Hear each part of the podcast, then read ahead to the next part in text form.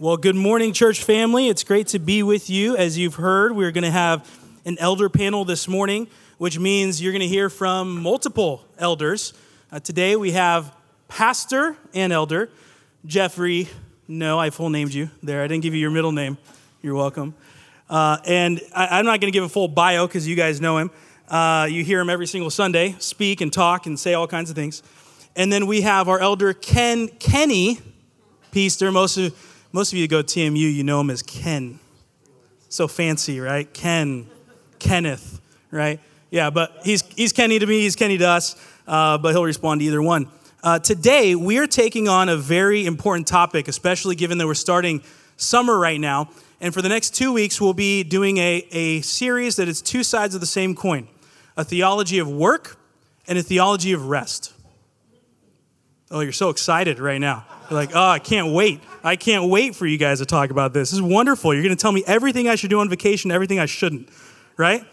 That's the goal. Yeah, that's the goal. No, what we want to do is we want to take on those two sides of the same coin, especially as we go into the summer holiday or vacation time, so that we have a proper foundation undergirding of the choices that we make.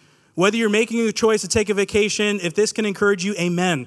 If you're making a choice about work and vocation coming up, amen. If nothing is changing in your life, if everything is staying the same for the next however long, many months, praise God. At least this can encourage you to think biblically about these things and encourage others that you talk with as well. So that's our goal over these next two weeks. Next week, you will hear from a different set of elders. So you have to, you have to come and see who's, who's up here then. Uh, I hear they're really good guys. I like them, they're fun. Yeah. Today we have our kids in the back. If you need to take care of your kids, amen. Do it. Take care of your kids. If you guys are getting distracted, go stand in the back and, and hang out and you can hear uh, what we're talking about. So we're going to begin by discussing a biblical theology of work in the life of a believer. Riveting subject, but so practical. So practical. So here's how I want to begin.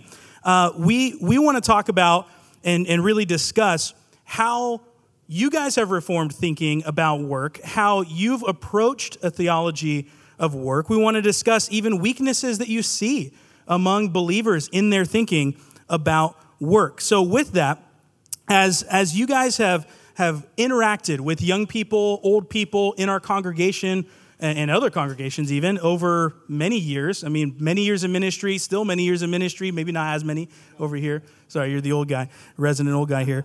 Uh, as you think about interacting with others, how, how have you seen, this is a hard one, now you guys are gonna be like, Adam's swinging out of the gate. I am. How have you seen immaturity among believers? See, it got quiet right there. How have you seen immaturity among believers regarding a theology of work? Oh, good morning, church. Good to see you guys this morning. First of all, I, got, I want to say the, the best thing I've seen so far this morning was Grant doing the hand motions to the songs. Uh, that's fantastic. Well, I want, I want to see that every Sunday as he leads.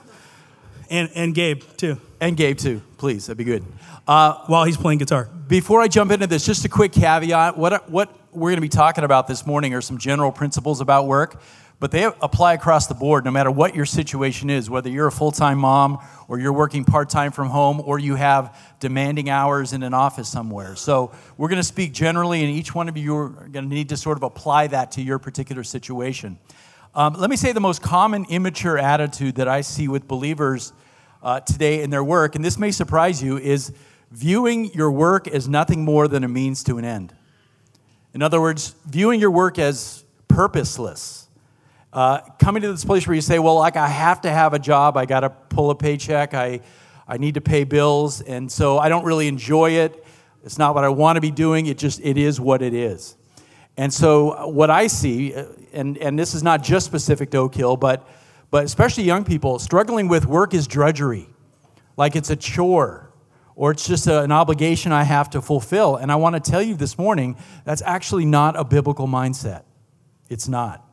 And ultimately, that attitude, if that's the way you see your work, it's not going to lead to success in whatever your career is or whatever you're trying to do, and it's not going to uh, it's not going to help you fulfill God's purpose for you in the place that He has planted you. So that's sort of the overarching thing I see, but a whole bunch of the negative things have the potential to flow out of that. Number one, not respecting the authority that God has placed over you. Doesn't everybody feel like they can do their boss's job better than the boss? Right? So if, you're, if you see work as drudgery, you're, you're probably going to grumble and you're not going to be submitting in that relationship that God's called you to submit to. Um, second thing is becoming a complainer.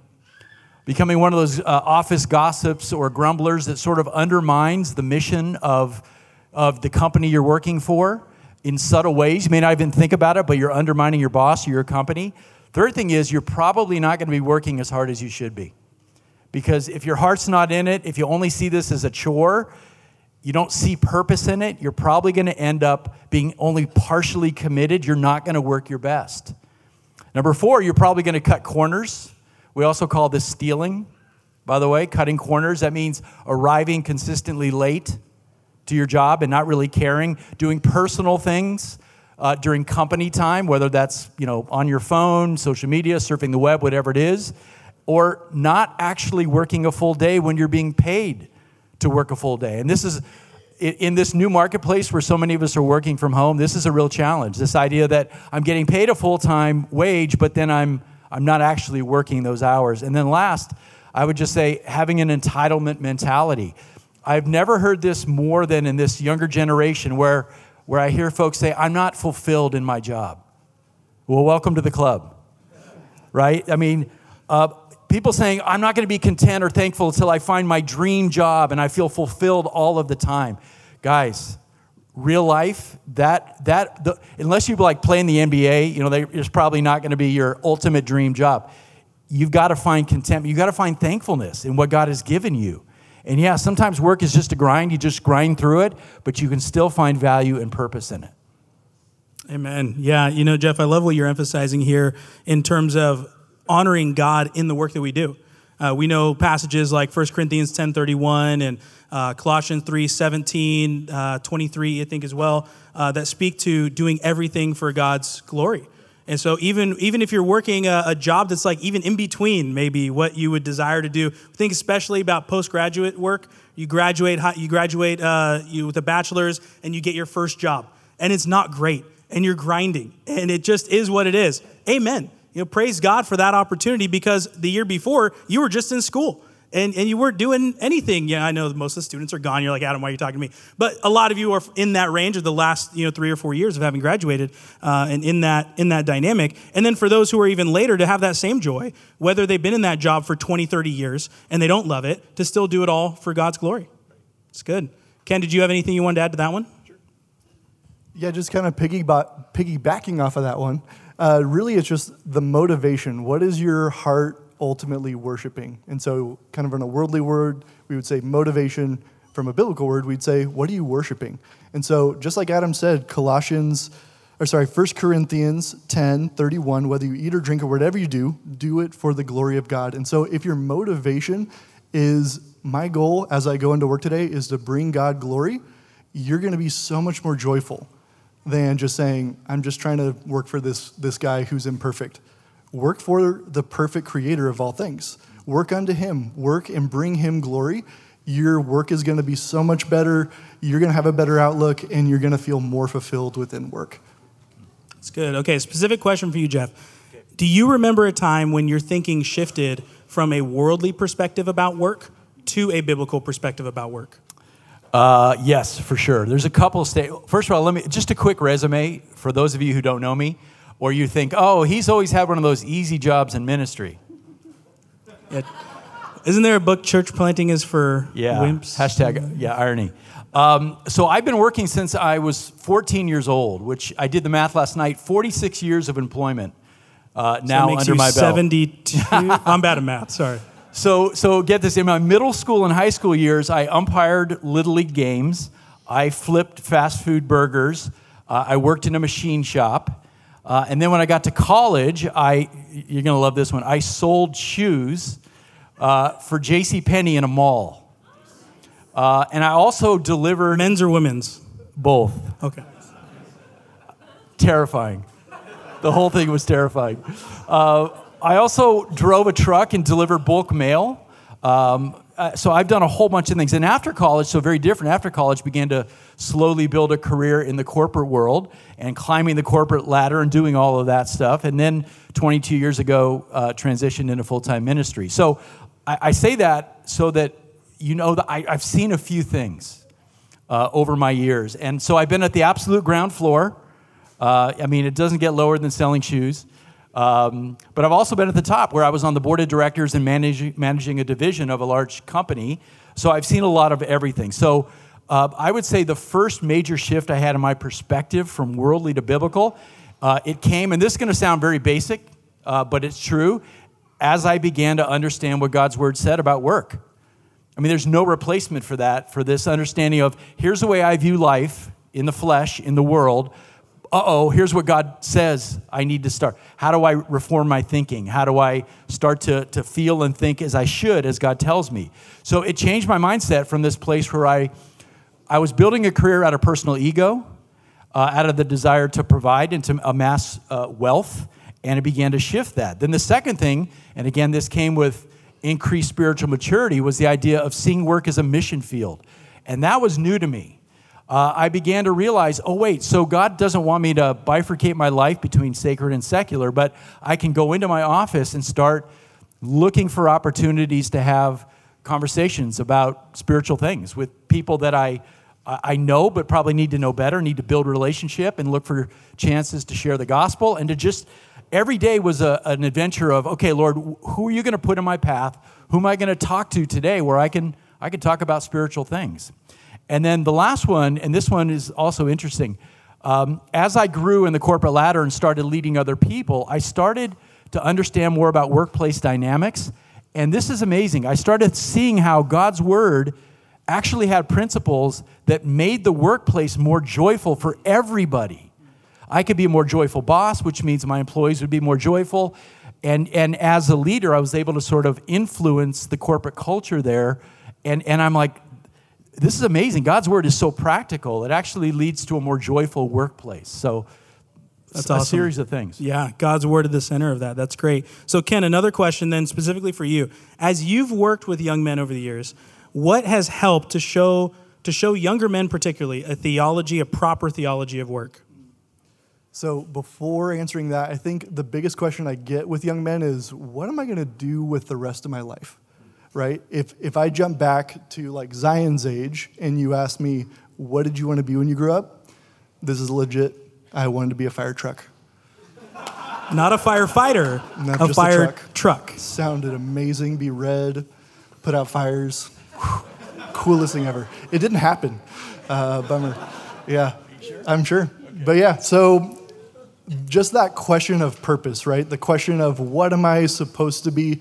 Not everyone has that laid up. And even now, I'm like, I work at Masters as a financial aid director. Years and years, you could ask me year after year, is that what you want to be? I'd be like, I don't even know what that is.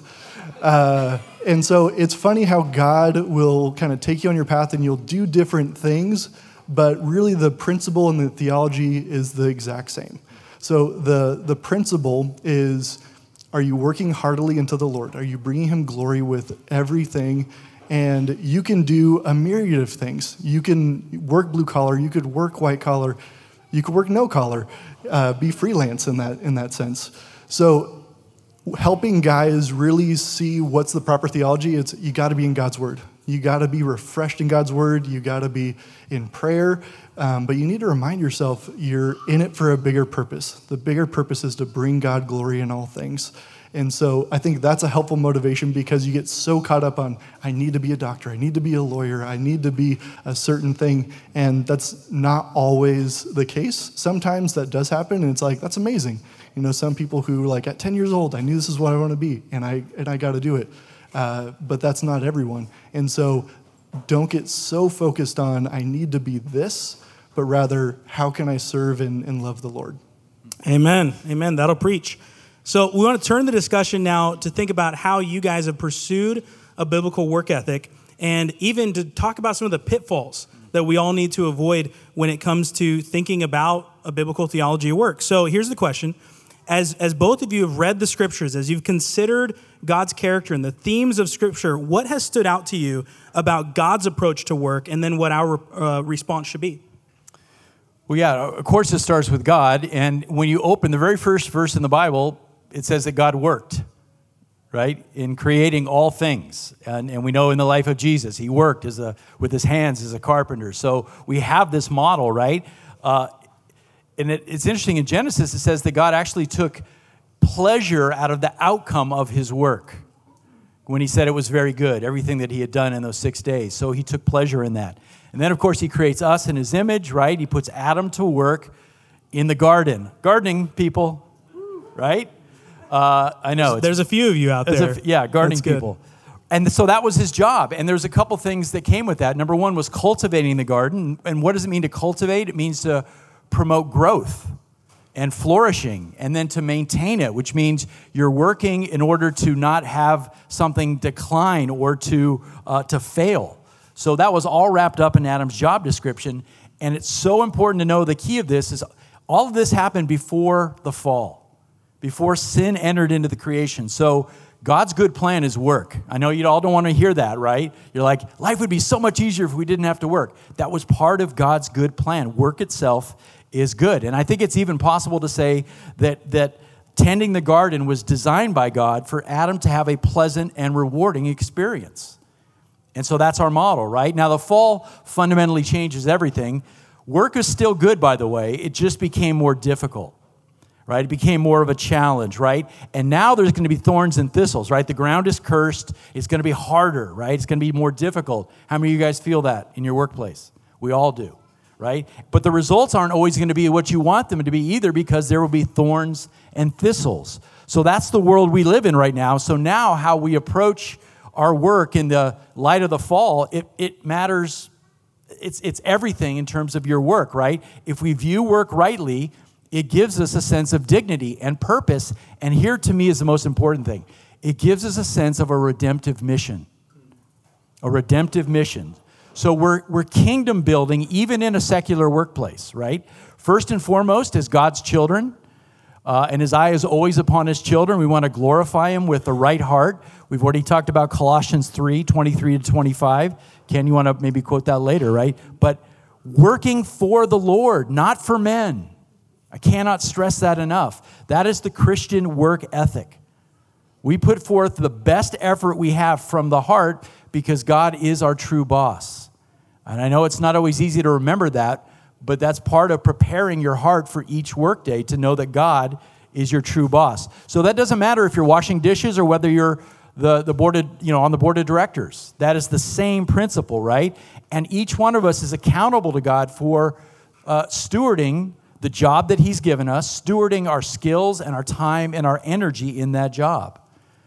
Uh, Martin Luther, in his day, actually developed a theology of vocation. And here's what he said here's a quote. He talked about how ordinary day to day work life is designed by God to be extraordinary.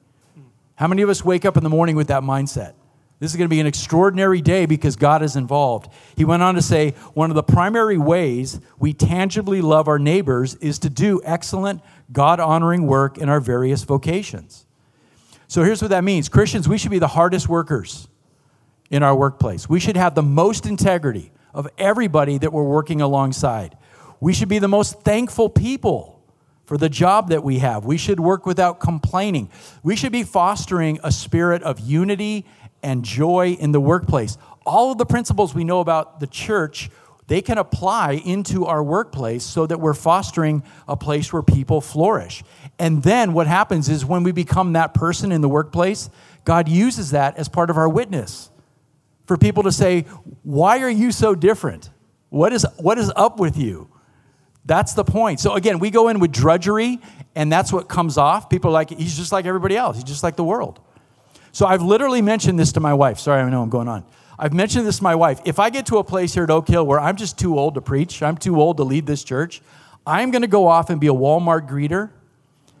I will be the best Walmart greeter Walmart has ever seen.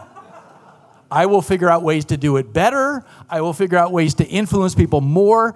And that's the mindset of a Christian. We don't just go up another day, right? We have purpose and we have mission. And those things bring challenge to the workplace, and challenge brings enjoyment, right? Now, listen, as I say this, I know some of you guys are you're under your breath, you're like, you don't know where I work. It's part of the fall, right? We've got people, there's people in your work, they're backstabbers, they, you can't trust them, they're just nasty people. I get all that. This is where the redemptive act comes into play, where you see people who are stuck in these patterns of sin, and you're like, how can I be redemptive in this person's life, right? So rather than join with the world in the ugliness of a workplace, we do the opposite. We foster that unity and that joy in the workplace. And yet, you might get mocked for it. Do you care? You're an ambassador for Christ. So it's okay, right? So how you deal with workplace conflict, how you respond to authority, how you whether you grumble or whether you stay thankful, all of those things matter because the world watches as soon as you put yourself out there as a believer. And God can use your witness. But but all those little details make sense. All right, I'm done. I'm sorry, I'm preaching. My bad. I mean, you knew you would get a mini sermon with, with Jeff up here. But I love that you mentioned the response of the believer in their workplace. Uh, really, everything you described is the dynamic of us being salt and light, uh, of us being a city set on a hill, not a lamp under a basket. And that, that is our dynamic in the marketplace, in our workplaces, even in school. School can be a job at times uh, when, you're, when you're pursuing that. But I also really appreciated that you emphasized work beginning in creation at the beginning, from, from the beginning of the story, that's so critical to recognize that work is good. You go back to Genesis 2, even, and, and, this is great for all of you as you're thinking about work and rest. Genesis 2, verse 2 and following, talk about that exact dynamic of work and rest from God's perspective. So if you want to know what God thinks about work and rest, go to Genesis 2. And God's going to teach you what work is. It's good. Creation is good. Putting your hands to work is good. And resting is also good. And God didn't rest because he needed to rest. He rested because it's a good model for us. That's the great encouragement. When you think about Sabbath, Sabbath isn't because God, oh, he's so tired from all of his work of creation. No, he, he is infinitely powerful. Why did he institute rest? As a model for us.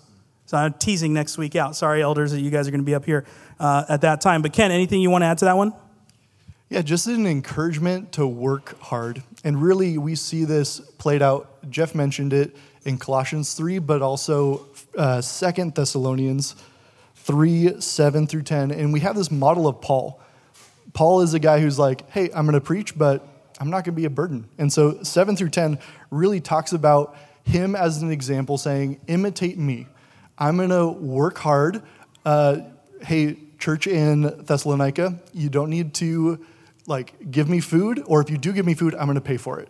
I'm not going to be a burden whatsoever. I'm going to work hard unto the Lord. And so that there's no excuse. The words that I'm saying, the, what we're preaching, it's, it's because I love you, because I care about you, because I'm on a mission. And so the encouragement that we can get from Paul is work hard. And, and even the, the statement of if, if you don't work, you don't eat. I think a lot of times, like you said, we're, we're entitled. We're like, but I live here, so if I if I want to eat, I, you should just feed me. Uh, but it's how can we we work hard? College students this is, this is not a dig, but an encouragement. You go to the hubs, you get a free meal. How could you then love the hubs later? You know, so it's like, are you guys jumping on saying, "Hey, can we help wash dishes? Can we can we bless you guys in different ways?" Work looks a whole it doesn't just mean a paycheck. It could be a number of different ways but we are looking at how can we love other people? How can we uh, put ourselves second and look at, to our neighbor as first? And so it could be on a paycheck side and helping monetarily but it could also be just using your time because sometimes college students like i have no money but i have time. And so you use your time to love other people well. That's good. Okay so another question here. As a believer ages. Mm it happens. People get older, right? As uh, yeah, definitely. Yeah, yeah. For the guy who wanted to be a fire truck. Okay, as as a believer ages, how should they navigate different seasons, so different seasons of life, but also different abilities, because abilities change too over time. How do they navigate those things uh, in approaching work? It's true. Uh, I didn't want to be a fire truck. I wanted to be a paleontologist. That's I used to impress my yeah impress my uh, my parents' friends. Is anyone shocked by talking about dinosaur bones? Yeah, yeah. I know. Anyway, maps and timelines. I mean. Indiana Jones. So, okay, no matter what age you are, whether you're you're starting out in your 20s or you're like me, you're you're entering into you know your final season of, of work life, right? Um, it's important to remember that be consistent in your principles. Because here's the thing your circumstances change, your, your age changes. Yes, your skills develop and sometimes drop off. You can't jump vertically straight up on I- the stage anymore. no. We talked about that this I morning. know, it's true. You used true. to, though, be able to do that. So all those things change, but guess what? God's word doesn't change. The principles in God's word don't change. And you, no matter what age you are, your heart towards the word doesn't change. Your heart towards God doesn't change. Your heart towards others shouldn't change. In fact, I would say the older you get, the more committed you should be to living out biblical principles. And I see too many guys my age talking about checking out right now. Uh, I've got too many peers right now who are like, I'm off to Idaho, I'll, I'm just gone. I, I, I, I, and, and it's, again, the entitlement. I have earned the right to go do nothing. Or I've earned the right to go do what I want to do. I don't see that in Scripture, you guys. I know that's the American dream, but I do not see that in Scripture. So, to me, as you get older, as time is getting shorter for your time on the earth, you should be accelerating in with urgency the, the things of the kingdom. That, that's the way I see it. So, my advice as you get older, take more responsibility, whether that's in the workplace or in the church, to foster maturity and growth in younger people. This is this period of your life as an older person where you should be mentoring, you should be discipling, you should be speaking wisdom into the lives of others. And by the way, this is not just your successes, but your failures, right? You all the pitfalls that you've seen in your life. That don't waste all the experiences and wisdom that God has given you in your years. Go out and share that, mentor, disciple, and start to prepare the generation that's going to replace you when you pass from this life. And that's good. Anything to add, Ken? So, old guy. Ugh. Uh, yeah, just taking it more perspective of, I think a lot of our church are in their 20s, and so I'm like, just past that marker in the in the 30s, and so looking back, use your youth well, use that time, and have that energy, pour pour into work, but then also start looking around, looking at your peers and saying, how can I pour into one another? How can I invest in one another? Iron sharpening iron. Um, but just yeah just encourage you use your youth for youthful things. And then as time is progressing you'll you'll realize like oh I, me and gabe have joked uh, once you're 25 the last bone in your body fuses and so you're no longer growing you're dying. And so i remember i joke with him he turned 25 and, and he's like like a week later he's like oh i feel it in my back and i'm like i know I'm telling you. But it just it's funny. So use your youth for youth and and invest, work hard. Yeah, absolutely. That's good. Okay, so we might have one or two more questions here. Uh, what pitfalls, what wrong thinking should believers be aware of when it comes to work? And what should we do as believers to avoid thinking unbiblically about work? Well, uh, we should be aware of all of the warnings we have in Scripture about laziness and about not working hard, and we've touched on some of them already this morning. Proverbs, the Israel's book of wisdom, gives so many uh, uh, exhortations about being about working hard, right? About not being lazy. In fact, and when you come to the New Testament, 1 Timothy 5:8, we haven't talked about that verse yet. If anyone does not provide for his own, and especially for those of his household, he is denied the faith and is worse than an unbeliever that, that should cause everybody to pause and say, wow, God feels strongly about work and about providing.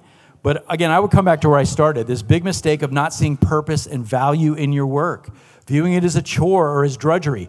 Here's something I've noticed about, and I know I'm sounding old here, about, but this generation behind me is we just, we, you guys love your leisure and you feel entitled to it. I didn't grow up with that. This idea that, no, I, I, ought to have, I ought to be able to work three days or four days a week maximum because I need to hike and I need to, to get on my, do my social media. I mean, leisure is wonderful. We'll talk about it next week. Rest is great. But life is not, that's not what life's about. To be, to be real with you, it's not. And here's the thing about work work tests you and it challenges you. God is at work in your work to refine you and to sanctify you. Guess what? You might even suffer when you go to work. Oh, I got to get up at 6 a.m. to go to work? Okay, well, what, God, what might God teach you in that? Right? Because this is what God does. He uses all your experiences and especially the hard ones. Where, like, I have a tough workplace right now. Okay, The Lord's testing you, He's challenging you. Will you trust Him? He will produce more spiritual fruit in that place than in an easy place where you're just hiking with friends. Right? Things like patience and perseverance and endurance and, and the need to trust Him more. So, so don't, don't brush off those hard experiences. Don't brush off work because it's difficult. Don't just pine away for leisure and rest. God has so much more to show you. Amen. That's really good. Ken? Yeah, I think I just have to echo the same thing. Uh, and again, that's my generation. And yes, I love leisure. I love that. But you have to fight against it. Not much of a hiker, though. Not much of a hiker. We got No, other that's, hikers That's way too much work. I'm kidding. But within our generation, yeah, that's something you do have to fight against. So if you know, like, hey, this is culturally normal around me, I want to be countercultural. I want to be biblical and not cultural. And so you look at that and you have to challenge yourself. And then again, we've, we've said this before, but how do you renew your thinking in that? By being in God's word. Because if you're just in the culture, you're seeing what social media portrays as one thing, you're around your peers, everything is telling you to do one thing. We're not going to know what is counter to that and what's biblical unless we're in God's word. So we have to be rooted in that and plugged into a community like a local church that is also encouraging those same things. That's what's going to help us get out from that and being like, instead of just the woe is me, life is hard. It's good. Okay, bonus question here, and this is the last one. And you guys haven't prepared for this one, so Nice. We'll see about the mini sermon here. Buckle up. Okay, last question here. We want to think about why this this topic is so important for the next generation. You've touched on it. Both of you touched on the next generation, but really, how can a proper theology of work impact that next generation that we're raising up? Whether it's the little ones that were right up in front here earlier today, or the kids in our homes, or the youth group, or even the college students, how can a proper theology of work impact the next generation of believers?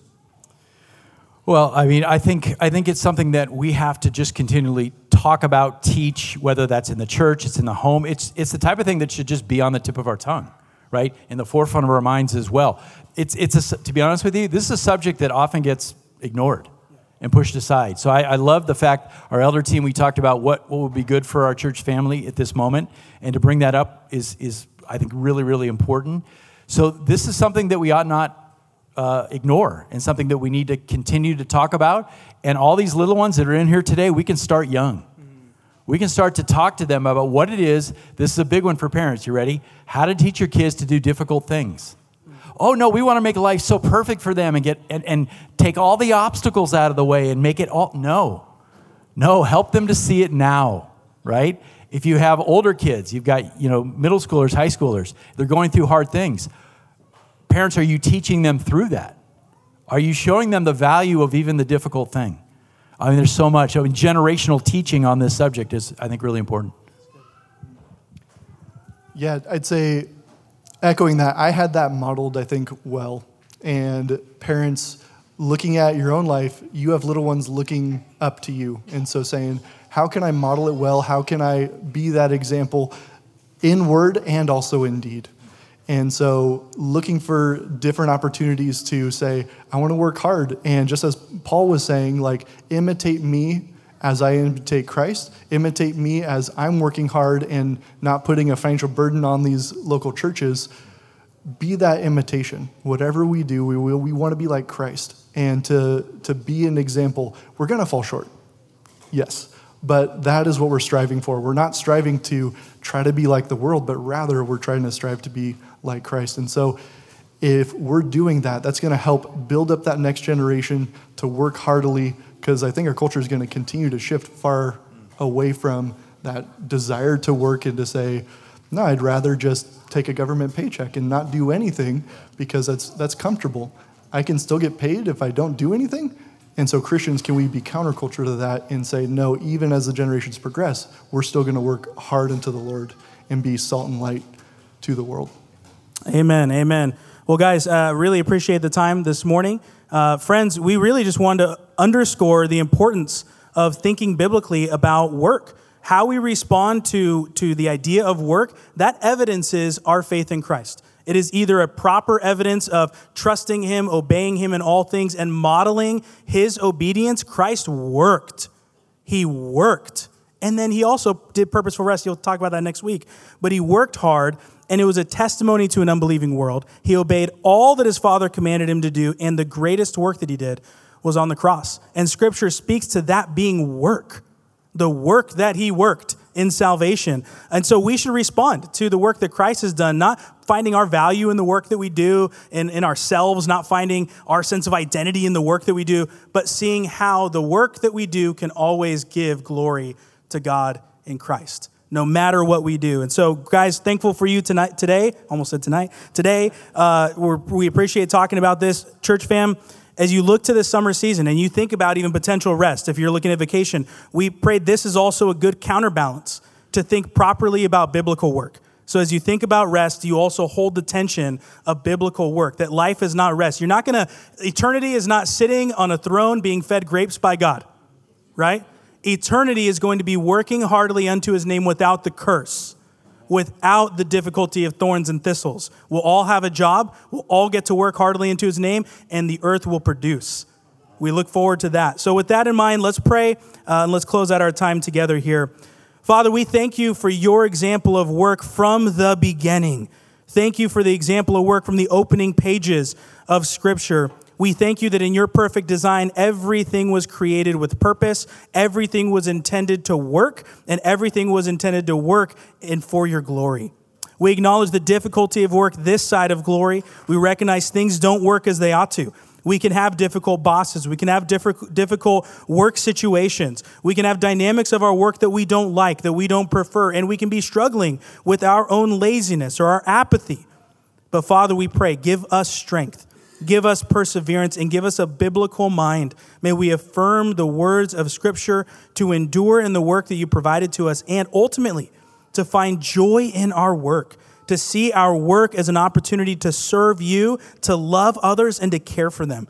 We thank you that the greatest work was accomplished on the cross, something none of us can boast in, the work of Christ. So we boast in Christ, not in ourselves. Help us to find comfort in the one who worked the greatest, who did the most by sacrificing himself on our behalf and help us to live like him, sacrificially and purposefully. We pray this in his name. Amen.